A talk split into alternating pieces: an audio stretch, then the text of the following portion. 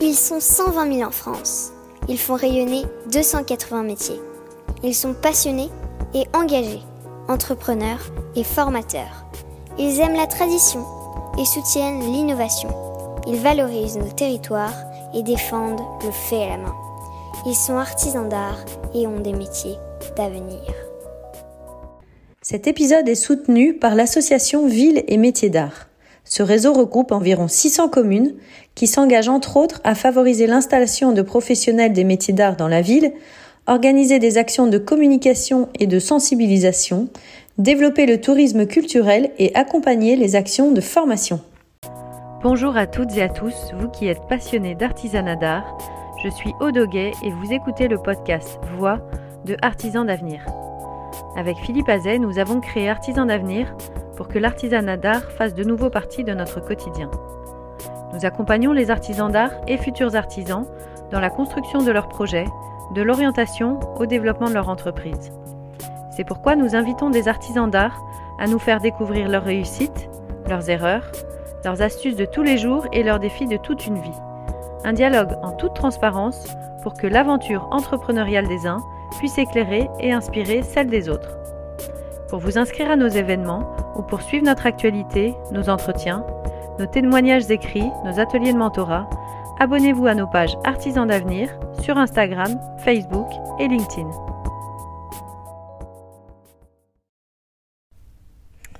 Aujourd'hui, nous avons le plaisir d'être avec Cerise Benz, qui a créé la cerise sur le chapeau en 2007.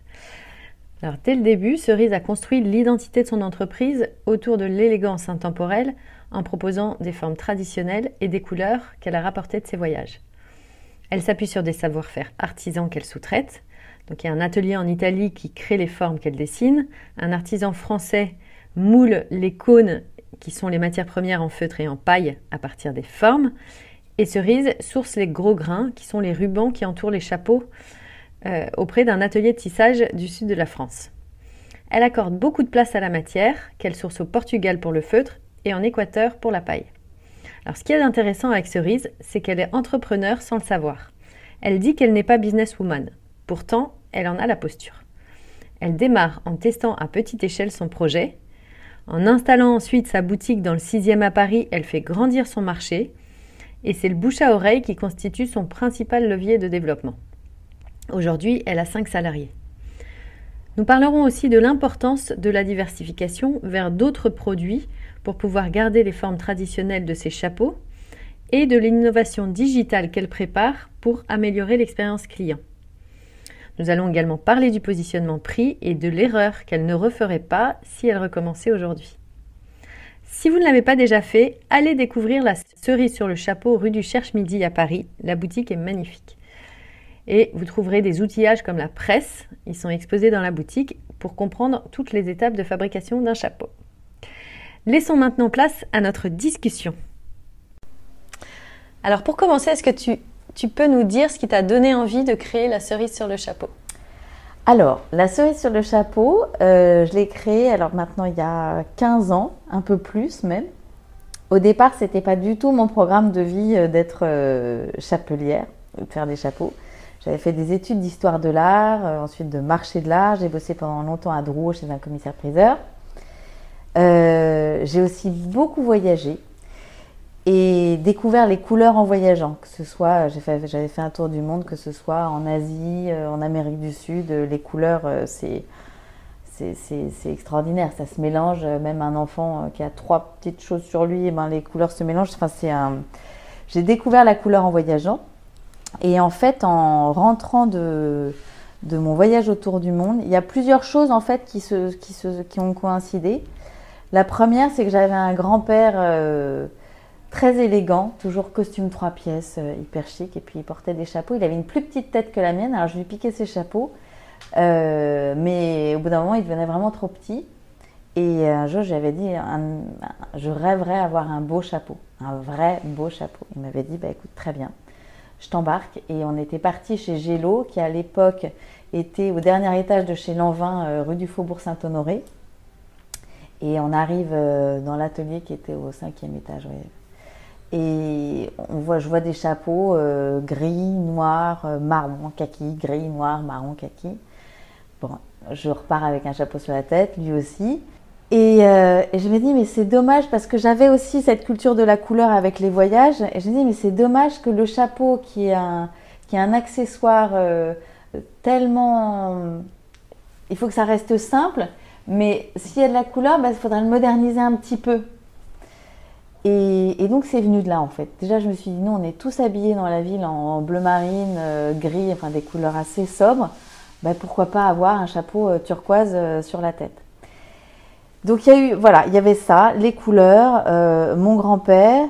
Euh, je bossais à l'école à l'époque chez mon commissaire priseur et justement euh, ce fameux grand-père, quand on était revenu de chez Gélo, me dit, alors même si j'adorais Drouot, hein, et puis j'adorais mon commissaire priseur, me dit mais cerise, il faut entreprendre, tu vas pas rester dans la poussière de Drouot toute ta vie. J'étais hyper jeune, n'avais pas fait des études très longues et et puis bon, je dis ok, ok. et puis c'est vrai que j'étais assez créative. Et puis bon, je, rentre, je repars bosser, et puis euh, il est mort une semaine après. Et donc c'est des espèces de signes, de symboles. J'avais son chapeau sur la tête, j'avais euh, bah, ces dernières choses dont il m'avait parlé, et puis cette espèce de petit coup de pied dans les fesses. Et je me suis dit, bah, il y a un signe. Euh, il y, a, y, a, ouais, y a un signe. Et donc j'ai quitté, je suis partie chez mon commissaire priseur. Je voulais faire une formation via la mairie de Paris, mais en fait, c'était des formations qui commencent à 18h le soir et, euh, et ça, je ne pouvais pas cumuler les deux, en fait, ça ne fonctionnait pas. Donc, je suis partie. J'avais trouvé des petits boulots euh, de serveuse. Mes parents s'étaient dit, mais oh là là, qu'est-ce que c'est que cette lubie encore euh, On est mal barré. Et, et, en fait, j'ai tenu, oui, j'étais convaincue, convaincue. Je savais exactement ce que je voulais faire. J'ai fait ensuite, donc, en fait, j'ai fait une formation au Greta de la mode. Ouais. Donc, qui a duré 4-5 mois. Euh, c'était art et accessoires de la mode, parce que moi je savais pas coudre, je savais rien faire. Donc je me suis dit que ça allait m'amener un peu à tous les métiers. Et, euh, et puis il y avait aussi cette petite formation chapeau dedans, donc c'était très bien. Et je devais faire, je me souviens, un, projet, présenter un projet.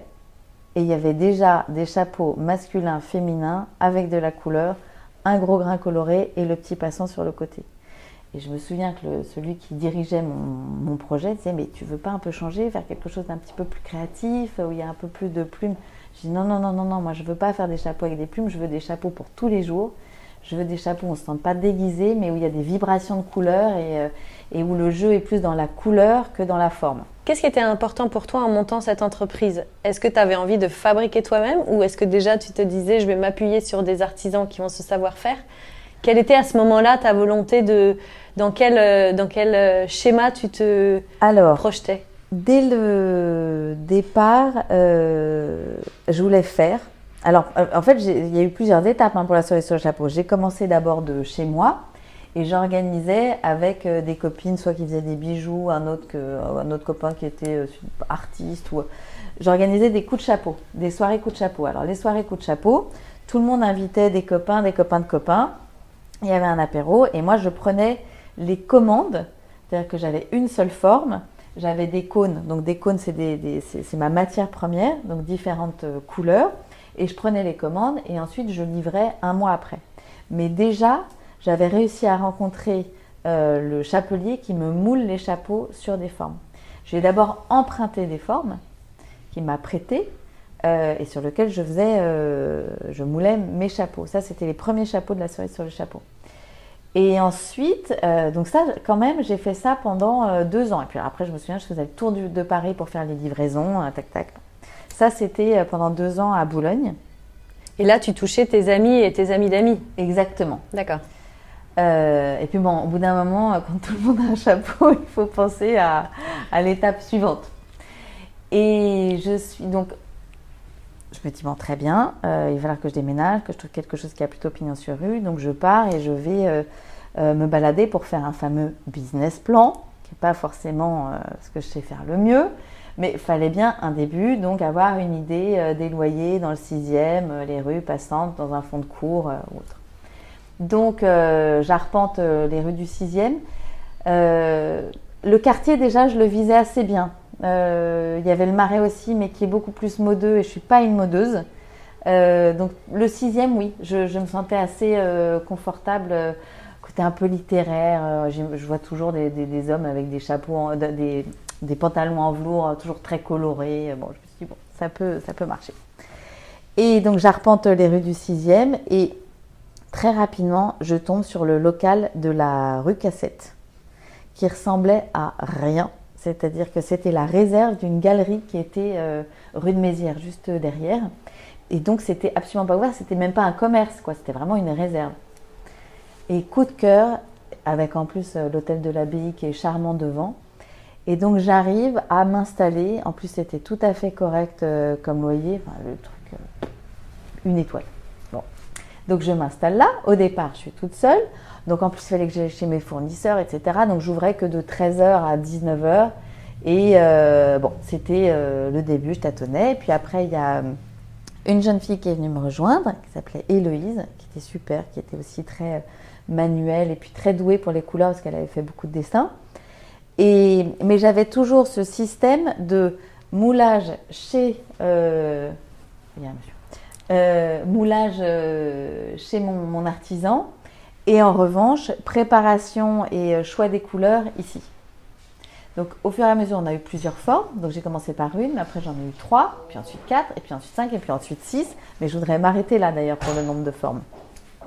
Mais nous, ce qu'on fait vraiment, et, c'est très important, c'est de guider le client dans le choix de sa forme, conseiller s'il lui faut euh, une taille au-dessus parce qu'il a euh, une tête en forme de triangle et du coup ça fait chapeau pointu s'il le prend pile à sa taille, les couleurs.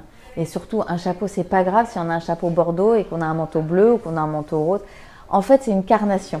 Il faut qu'un chapeau aille avec votre carnation. Et après, il ira avec tous les vêtements que vous voulez.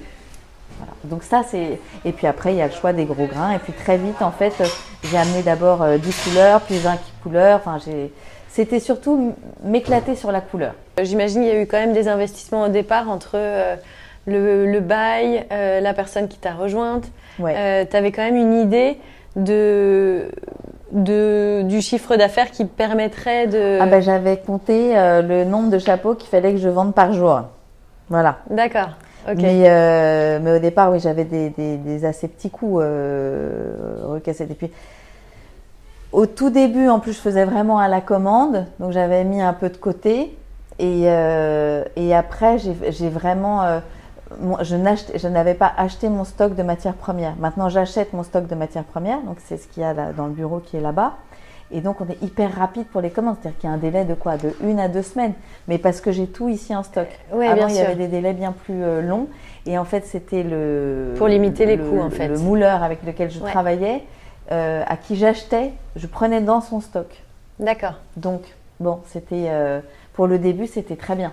D'accord, ok. Voilà, mais maintenant j'achète mes propres. j'ai refait mon sourcing, etc., pour vraiment trouver les matières euh, qui me plaisait. Ça, je fais beaucoup de recherches. Je vais en Équateur pour les pailles, au Portugal pour les feutres. Et ça, c'est. Euh, d'ailleurs, je le fais. L'Équateur, ça fait euh, deux ans que j'y suis pas allée, même deux ans et demi. Il faut que j'y retourne. C'est le sourcing.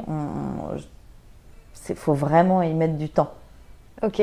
Beaucoup de temps. Et tu travailles avec un mouleur, tu travailles avec plusieurs mouleurs? Du coup, si on, on aborde le sujet de, de la fabrication, Comment sont fabriqués les chapeaux Alors, d'abord, je travaille aujourd'hui avec un seul mouleur, mais j'ai une presse aussi. Euh, donc une partie de la presse qui est ici et une autre partie de la presse. Donc on appelle ça des feux. J'ai deux feux ici et j'ai trois feux euh, qui sont dans le 17e. Donc je suis en mesure, si besoin, de mouler euh, des chapeaux. Il faut que je trouve un local à côté de Paris, il faut que je les déménage, etc. Mais j'ai cette presse qui est euh, extraordinaire. C'est très difficile de retrouver des presses comme ça euh, qui fonctionnent. Donc je travaille avec euh, mon mouleur depuis, ben, depuis 12 ans, même oui, 13 ans. Et donc en fait, j'ai au fur et à mesure, d'abord il m'a prêté des formes qui étaient de chez lui, et maintenant j'ai créé mes propres, mes propres moules. D'accord. Donc les moules en fait, c'est pour, pour chaque forme et chaque taille, il me faut un moule positif et négatif différent. Bien sûr. Qu'on installe ensuite sur le feu pour le mouler. C'est des, la, la, presse est en fonte et les moules sont en aluminium. Ils sont fabriqués en Italie et donc on donne les cotes et donc pour chaque taille, il va me faire un moule euh, par, par, forme et par, par taille. Donc j'ai déjà une collection de moules assez euh, conséquente. par exemple, dans cette forme-là qui est la forme trendy, on a neuf tailles différentes. D'accord. Dans la classique, on a huit tailles. Bon, bref, donc j'ai une bonne collection de moules déjà. Mais ces formes, c'était des formes traditionnelles qui existaient avant? En fait, c'est des formes euh, à 1 cm près, euh, de bord ou de haut de calotte, etc. Euh, elles se ressemblent toutes, je dirais. Un borsalino, d'un, c'est, une, forme qui va être un peu plus ovale. Moi, j'ai dessiné les miennes. Après, par exemple, il y a aussi la forme de l'amant que j'adore. Quand j'avais vu le film de l'amant, j'avais trouvé ce chapeau complètement fou et donc j'avais redessiné une forme euh, dans l'esprit de la forme que j'avais vue dans le, dans le film. Mais probablement, euh, le chapeau qui était dans le film, c'était un chapeau complètement cabossé, mais il est tellement beau, donc c'était un peu dans cet esprit. Mais donc, on, je dessine la forme et ensuite, euh, D'accord, donc sont toutes donc c'est ça, toutes les formes ont été fabriquées. Oui. Par rapport à ce que, au code que toi t'avais donné. Absolument. D'accord. Mais c'est, de temps en temps, ça se joue à un demi centimètre, à un, millimètre. D'accord. Et après, c'est euh, le mouleur qui utilise ces formes. Oui, qui les stocke chez lui. D'accord. Et qui, euh, et qui euh, moule en fonction des commandes que je lui envoie. On essaye de faire des commandes assez régulières, c'est toutes les semaines. et il me moule les chapeaux. Donc nous, on lui envoie nos, mes cônes. Et ensuite, il me renvoie les chapeaux moulés. D'accord. Ça prend combien de temps de fabriquer un chapeau? Alors, quand on le passe, en fait, il y a plusieurs étapes. La première, si on part d'une paille, d'un cône de paille ou d'un cône de feutre, il faut d'abord l'humidifier un peu plus longtemps pour les, pour les feutres. Et ensuite, il faut les passer euh, donc à la machine. En soi, c'est pas très long de le passer à la machine, mais il faut faire vachement attention à ne pas le laisser trop longtemps euh, parce que ça peut brûler, surtout la paille. Euh, donc c'est, je dirais, sur la forme, c'est 2-3 euh, minutes. Ensuite, on l'enlève, on le retire. On fait les dorsets, qui est la petite fente qu'il y a pour bien marquer. Euh, donc, nous, nos, feutres, on les coupe francs, mais pour la paille, il y a un retour qu'on fait et on met un fil de pêche dedans et on coud. C'est pour faire le dorset, je vous montrerai D'accord. chapeau. Et, on pose, donc on l'enlève de la forme, on pose le gros grain intérieur et ensuite on le repasse à la forme. C'est plein de petites étapes. Et euh, mais en termes de temps, euh, bon, bah, mouler un chapeau, euh, c'est 15 minutes. 15 minutes. Et puis après, il y a les finitions. Donc le gros grain qui est poser sur le chapeau. Donc d'abord choisir. Ça, ça peut être très long de choisir les couleurs, mais bon, ça, c'est pas nous. Et d'installer le gros grain, il faut compter une demi-heure, il y a quand même une histoire d'ajustement, de, temps en temps on rétrécit un chapeau, de temps en temps on l'agrandit. Et alors le temps de création, euh, vous disiez que vous travaillez, vous dessiniez vos formes et que vous les envoyez vers euh, l'atelier qui les fabrique. Euh, donc c'est vous, vous travaillez avec des stylistes, enfin tout ce qui est parti appartient à la couleur aussi. Alors ça c'est 100% moi. D'accord. non mais parce qu'en fait il n'y a pas j'ai rien inventé dans le chapeau, j'ai repris que des modèles archi classiques. J'ai pas créé une forme euh, complètement folle, donc j'ai rien de très. Euh, je, travaille plus la couleur en fait que, que la forme. Après, là où il y a plus, euh, il y a un peu plus de stylisme, je dirais, c'est dans la silhouette. À un moment donné, soit je devenais une boutique de chapeaux et il fallait que je propose d'autres modèles et des modèles qui ne me ressemblaient pas forcément mais au bout de dix ans d'existence, faut, voilà, faut, faut, continuer de créer des choses et de proposer euh, d'autres, d'autres choses. Et j'ai voulu plutôt créer une silhouette qui est là avec les chapeaux, plutôt que de faire des chapeaux qui me ressemblaient moins. Ou des chapeaux de mariage qui ne sont pas du tout mon truc. Euh. Donc euh, c'est là où il y a eu plus de travail de, stylisme. C'est justement donc avec la première, le début de la silhouette a commencé par les par-dessus. Pour moi, c'était je porte ces chapeaux-là, comment je m'habille Avec quoi ça va? Donc c'était les par-dessus qui sont pour moi des intemporels. Alors on en fait pour l'été comme euh, pour euh, l'hiver, avec euh, des, coupons de tissu de maisons de, de, maison de couture. Alors ça peut être Armani, ça peut être Agnès B. Et c'est la fin des rouleaux. Donc de temps en temps, je vais avoir trois trenches qui vont sortir, de temps en temps six. Bon, ça dépend de, ça dépend de ce qui reste voilà, sur, le, sur le rouleau. Et toujours avec cette euh, même forme, il y a une petite fente derrière. Il est voilà, un intemporel. donc ça, c'était la, première, première partie de la silhouette. Après, j'ai continué avec les chemises. Pareil, c'est l'esprit masculin-féminin. Et il y a juste le détail de la petite couleur là. Il y a deux, là, il y a ce col là qui vient d'arriver, qui est un col renversé. Il y avait un autre col qu'on appelle un col colonel. Et c'est la chemise d'homme pour une femme euh, et la chemise d'homme, évidemment, mais toujours intemporelle, mais avec une petite touche de couleur, et puis c'est tout. Et ça, la diversification, elle est arrivée quand? Ah ben, Les traînes, je l'ai fait depuis longtemps. Les traînes, je l'ai fait au moins depuis euh, euh, 9 ans. C'est un des ah, premiers trucs que j'ai fait. Très tôt. Mais au départ, il y en avait 5 et c'était. Euh, voilà, il fallait vraiment le savoir. Il hein. fallait les chercher dans le fond de la boutique presque. Mais, parce que j'avais pas de place en fait pour tout mettre. Et, et donc les chemises, ça fait 3 ans. Et ensuite, on a continué avec euh, les loafers. Alors, c'est des chaussures qui sont là, qui sont des. Alors, c'est pas des chaussons, hein, c'est vraiment des, des, chaussures parce qu'on peut tout à fait les mettre dehors. Et pareil, c'est des coupons de tissu. Ensuite, que j'envoie ou même que je mets dans la valise. En fait, c'est un Argentin qui habite au Brésil qui a monté ça. Ça s'appelle euh, Dots. Et il fait fabriquer euh, ses loafers à côté de Sao Paulo, dans les favelas. Il y a tout un programme vraiment chouette qui fait travailler les femmes.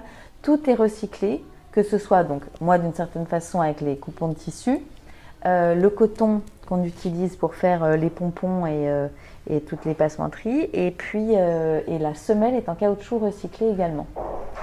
Et ça, c'est un projet qui est arrivé il y, a, bah, il y a six mois, même pas. Très récemment, d'accord. récemment.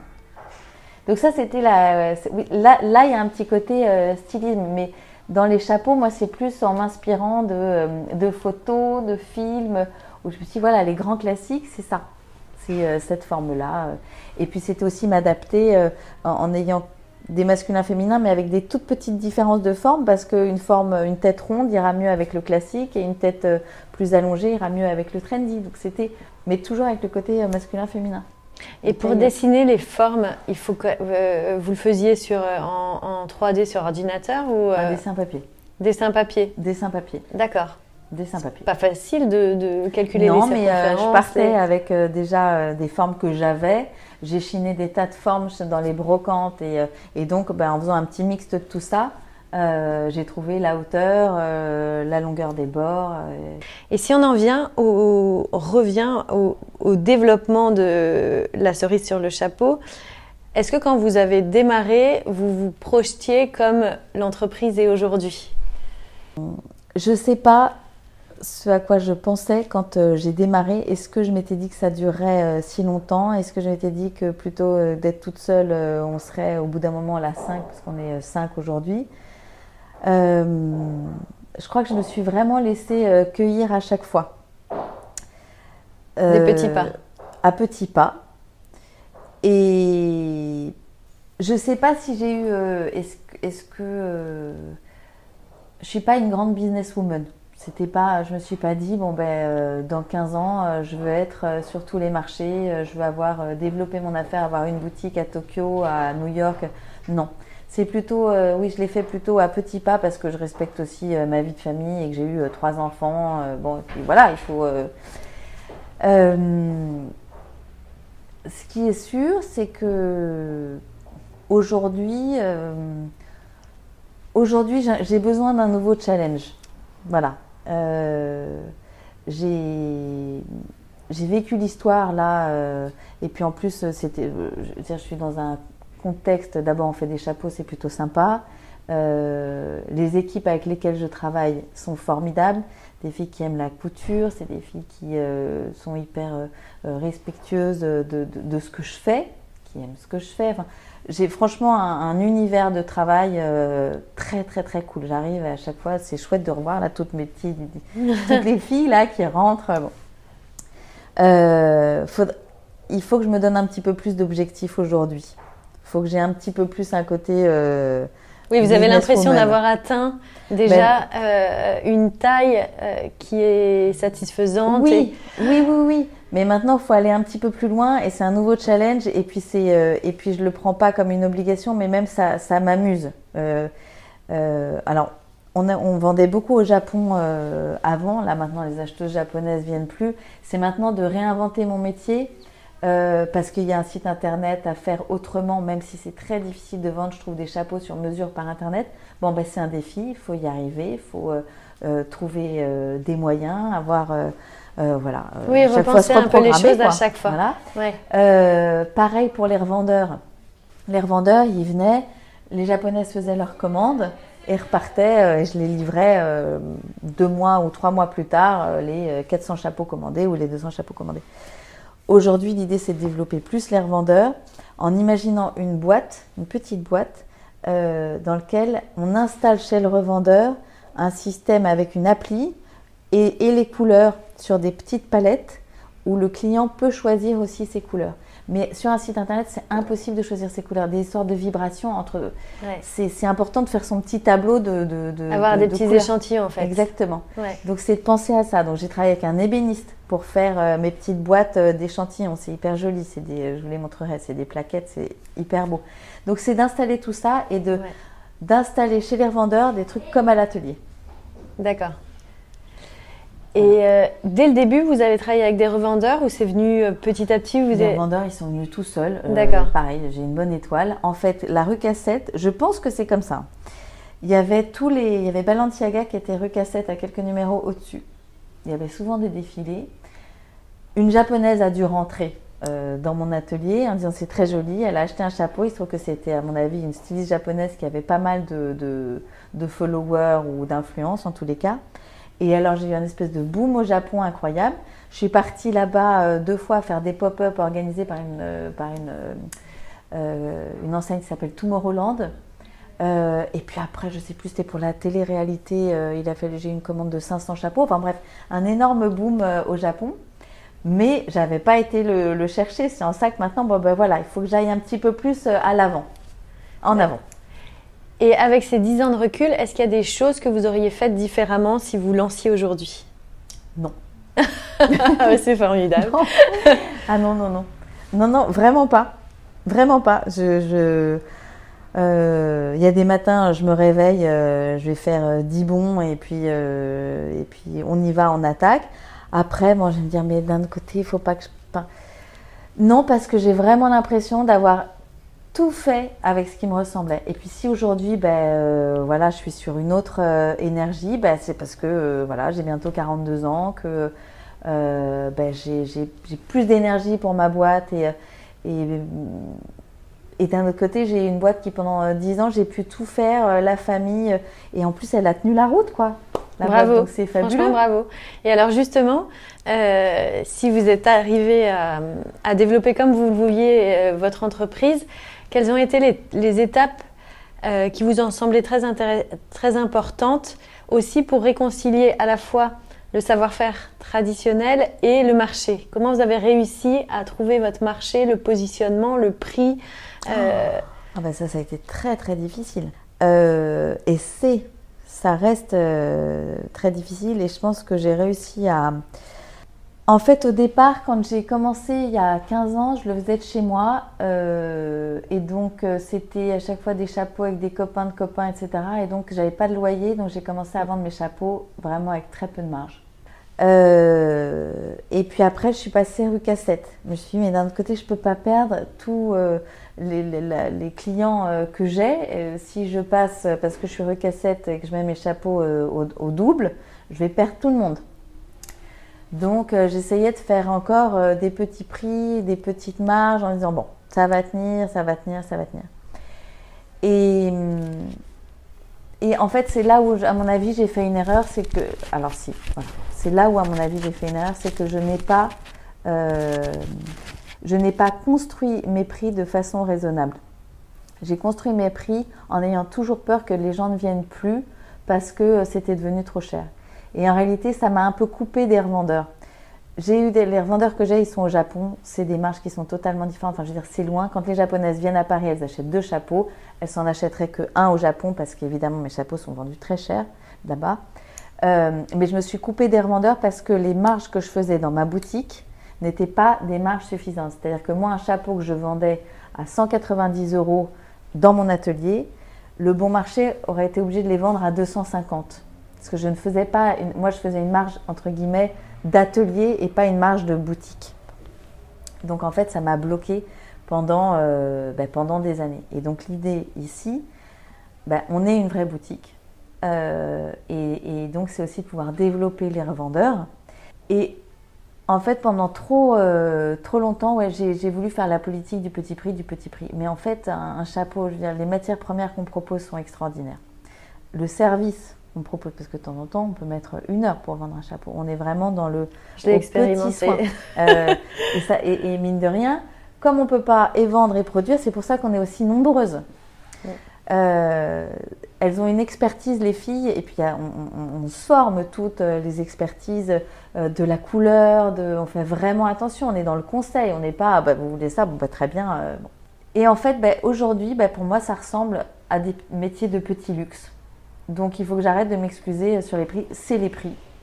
Et ils sont tout à fait justes et j'ai pas euh, et je ne je ne mens pas, je ne m'en mets pas plein les poches ou, du tout du tout du tout. Mais pendant trop longtemps, j'ai pas j'ai pas assumé. Euh, Mais donc ça veut dire qu'aujourd'hui les prix des chapeaux sont des prix auxquels revendent aussi les revendeurs? Au prix auxquels les revendeurs, euh, oui, les, d'accord, un tout petit peu plus, un tout petit peu plus, mais il n'y aura pas l'écart qu'il y avait avant. D'accord, ok. Donc là les prix sont réajustés les prix sont réajustés et les, prix en été sont justes. Oui, oui, tout à fait, c'est important. Parce que c'est important parce que sinon on peut pas. J'avais une situation rue Cassette qui était euh, hors norme parce que j'avais un loyer euh, et donc tout ça en fait m'a fait tenir euh, pendant des années, mais en fait bah, bah, aujourd'hui c'est d'être vrai, d'être dans, dans, le dans, oui, dans le prix juste. Mais c'est en ça, je suis tellement pas une femme d'affaires que tout ça, c'était, euh, moi, c'était surtout euh, pas déranger euh, mes clients qui reviennent, qu'ils se disent pas, oh là là, mais elle exagère. J'ai mis vachement longtemps à assumer bah, que ce qu'on vendait, c'était de la belle qualité, qu'on le faisait en plus en prenant du temps, que tout était made in France. Nos gros grains sont made in France, ils sont absolument superbes. C'est une fabrique qui s'appelle Julien Fort, qui est à côté de Saint-Étienne, Franchement, il faut faire un tour. C'est magnifique. Hein. C'est des métiers de, tissage, mais extraordinaire. Et donc, euh, ben voilà, c'était d'être fière et en fait d'arrêter de, m'excuser euh, d'avoir un certain prix. Oui, et puis en plus, euh, est-ce que vous êtes d'accord avec moi de dire que l'activité ne peut pas être rentable si vous pratiquez des prix qui ne vous permettent pas de... non, mais bien sûr, mais c'est là, c'est mon, erreur. C'est mon erreur. C'est intéressant. Oui. Il a fallu du temps, hein puis un matin, je me suis dit, bon, allez, je vais arrêter de m'excuser là, j'y vais. D'accord. Et les clients, ils l'ont pris comment? Mais hyper bien, c'est ça ce qui est extraordinaire. C'est euh, c'est en ça que je disais, bon, le mois de décembre n'a pas été le mois, euh, mais bon, je pense que c'est pour euh, tout le monde le cas. Mais j'ai des clients qui sont déjà mis en recassette, qui connaissent la recassette, qui connaissent les prix, mais qui ont même applaudi en disant, mais bravo, mais qu'est-ce que c'est beau, bravo Et la différence de prix des 40 euros ou des 50 euros, c'est pas grave. C'est pas grave. Et puis je pense que c'est aussi d'une certaine façon, bah ouais, comme ça, vous continuez quoi. Euh, on veut. C'est euh, normal en fait. Les gens comprennent en fait. Les gens comprennent, ouais. Les gens comprennent. C'est intéressant. Et est-ce que il y a eu des moments de la vie de la cerise sur le chapeau où vous vous êtes dit c'est dur, je sais pas, est-ce que ça va continuer? Et à ce moment-là, est-ce qu'il y a quelque chose qui vous a fait continuer? Est-ce que il y a eu des bah, en fait, c'était des moments clés? Euh, le moment clé, c'était soit euh, j'arrête. En fait, euh, c'était justement la rue Cassette et puis je, ne voyais pas. c'était l'année, c'était 2019. je ne savais jamais si le samedi j'allais pouvoir ouvrir ma boutique. J'avais même peur pour les filles parce que j'étais pas forcément comme il y avait la rue, il Cassette et le 17e, j'avais peur pour les filles le matin en me disant avec les gilets jaunes, les machins, je, euh, tout devient un peu euh, trop compliqué. Et puis, euh, et je me disais, bon, en plus, je suis bloquée là avec mes histoires de prix, de revendeurs. Donc, soit j'arrête et, parce que c'est trop compliqué de, de, développer et puis de, de, continuer à essayer de vendre dans les boutiques. Bon, soit j'y vais, mais alors là, je passe la première et, et on y va. Et en fait, je me suis, et puis c'est comme ça qu'on est là. D'accord. C'est la première. C'est-à-dire que vous êtes passé à l'étape suivante, vous avez ben, réajusté les, prix et j'ai réajusté les prix et maintenant en fait c'est plus c'est de c'est génial. J'ai tout un marché, tout à imaginer pour euh, créer des petits corners, euh, que ce soit euh, au bon marché, que ce soit de, de comme à, comme à l'atelier, euh, la cerise sur le chapeau comme à l'atelier, mais chez des revendeurs. Donc j'ai tous les revendeurs à développer. Donc ça veut dire que je vais voyager, ça veut dire que, euh, il faut imaginer, donc il y a le site internet, mais là on est en train de faire le site internet pro, euh, de trouver un système, enfin il y a tout à, à refaire, enfin à faire surtout. Et pour vous faire connaître, quels ont été euh, les meilleurs leviers? Alors, bah, déjà, euh, quand les gens portent des chapeaux dans la rue, parce que c'est pas comme un jean, il n'y a pas l'étiquette qui est cachée sous le manteau. Donc, euh, nous, euh, on a des, quand même des chapeaux qui se remarquent assez facilement et surtout avec le petit passant qui est vraiment notre marque de fabrique. Donc vous avez eu beaucoup de bouche à oreille. Beaucoup de bouche à oreille, oui. Et puis, j'avais eu des articles de, de presse, euh, euh, mais c'est surtout le bouche à oreille. D'accord. Et d'avoir une boutique, oui, parce qu'au moment où vous êtes lancé, les réseaux sociaux, c'était quand Non, même, ouais, ça n'existait pas. Non, Donc euh, le fait d'avoir une boutique, ça a énormément contribué à absolument. à ce que les gens viennent, voient. euh, Ouais. D'accord. Ok. Non, il y a quelques articles de presse euh, et bouche à oreille essentiellement. D'accord. Mm. Et les réseaux sociaux aujourd'hui, ça a quel impact? Ça. Ça, c'est compliqué. C'est compliqué. Oh là là, ben, je, suis- je suis tellement. euh, les réseaux sociaux, il faudrait. En fait, un Instagram, par exemple, fonctionne si, euh, si, c'est vraiment, entre guillemets, euh, du, perso. euh, perso. Enfin, faudrait que je raconte plein de trucs. Par exemple, je prenne une vidéo de nous deux, là, en train de faire l'interview. En fait, c'est pas que je veux pas. C'est parce que d'abord, j'ai pas le réflexe. Et que je suis hyper pudique. Enfin, j'ai voilà, j'ai là, il y a le côté la cerise le chapeau, et puis il y a ma vie à côté. Et c'est vrai que je sais pas. forcément mélanger les deux, c'est aussi un tempérament, et puis aussi un réflexe. Donc les réseaux sociaux, euh, c'est bien, mais c'est pas si facile à, euh, à, à faire euh, fonctionner, vivre de façon sincère, euh, sans juste faire le job. Donc j'essaye de, de, de, m'ajuster. C'est-à-dire que les, les, les personnes qui vous connaissent via les réseaux sociaux, Mm. il n'y en a pas beaucoup par rapport à, aux personnes qui vous auront connu par du bouche à oreille ou pas non, en ouais, passant. je pense pas. D'accord. Je pense que c'est vraiment plus par le bouche à oreille. D'accord, ok. Et alors j'ai encore une dernière question. Pensez-vous qu'il y a une recette pour faire vivre les savoir-faire traditionnels? Alors, oui. Ah, on veut la connaître. Non, enfin, oui, mais non. Euh, le savoir-faire, euh, je pense que les gens sont vraiment friands euh, de comprendre comment sont fabriquées les choses, d'où elles viennent. Bien plus, je dirais que ça c'est un mouvement, mais on, le sait hein, depuis au moins euh, deux voire trois ans, c'est de, comprendre que ce soit qu'est-ce qu'on a dans notre assiette, euh, d'où vient euh, bah, le pantalon que je porte. Comprendre les choses, pas juste les avoir, les acheter et puis c'est tout. Et puis le, le, le bienfait. Je pense qu'on on va de plus en plus quand même sur cette tendance-là. Moi, je le perçois, euh, je l'ai perçu avec les ateliers justement que j'organisais dans le 17e. Donc les ateliers, euh, on montrait comment on fabriquait un chapeau.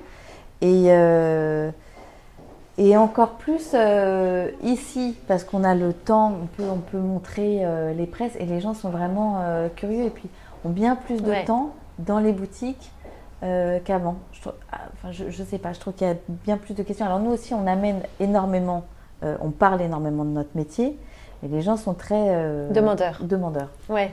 Et Donc je- soit en leur montrant, soit en expliquant, exactement. communiquant sur. euh, Et, et ça, et ça, Sur la fabrication. ça touche en fait de, de savoir. Donc à partir du moment où un métier est raconté, euh, je pense que ça le fait, ben, ça le fait survivre.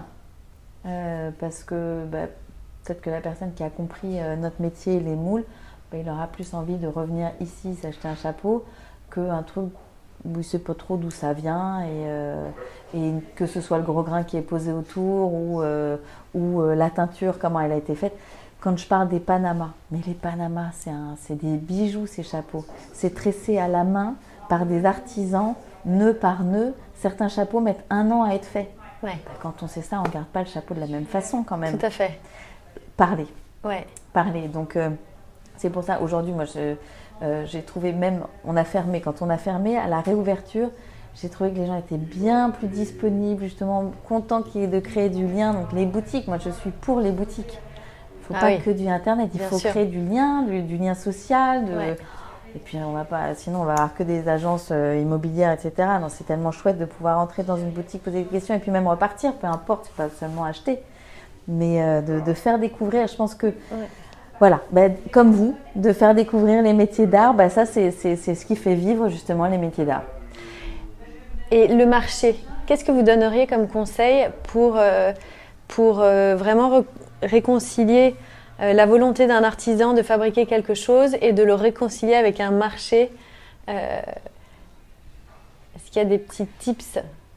Bah, montrer qu'il est vraiment à l'écoute euh, du client. Et à partir du moment où on est artisan, on a justement cette faculté de s'adapter euh, encore plus à ses besoins, à ses envies, à ses, euh, et donc c'est un échange en fait. À partir du moment où il y a, oui, je pense que l'échange est important.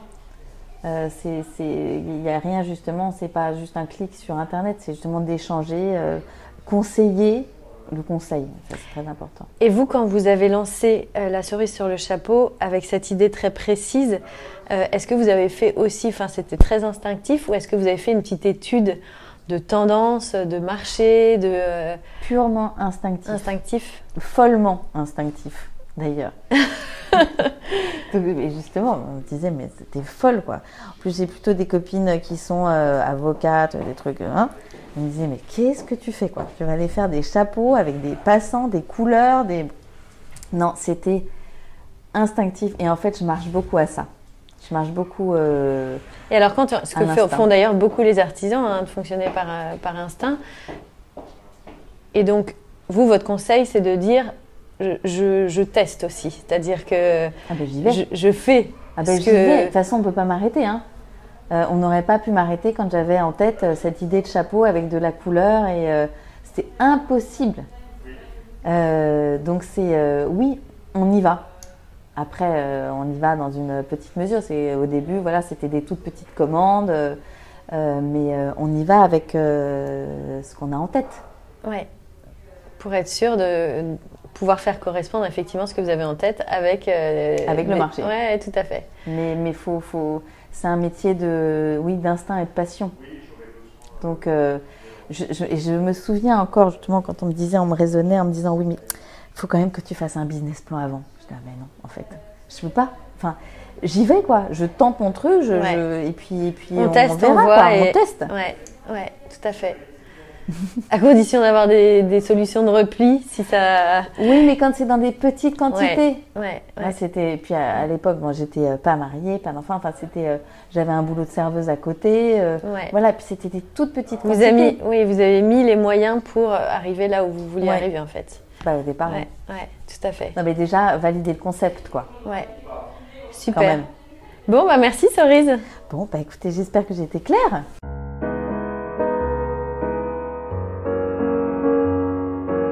Et voilà, c'est terminé pour aujourd'hui. Nous espérons que vous avez passé un bon moment enrichissant.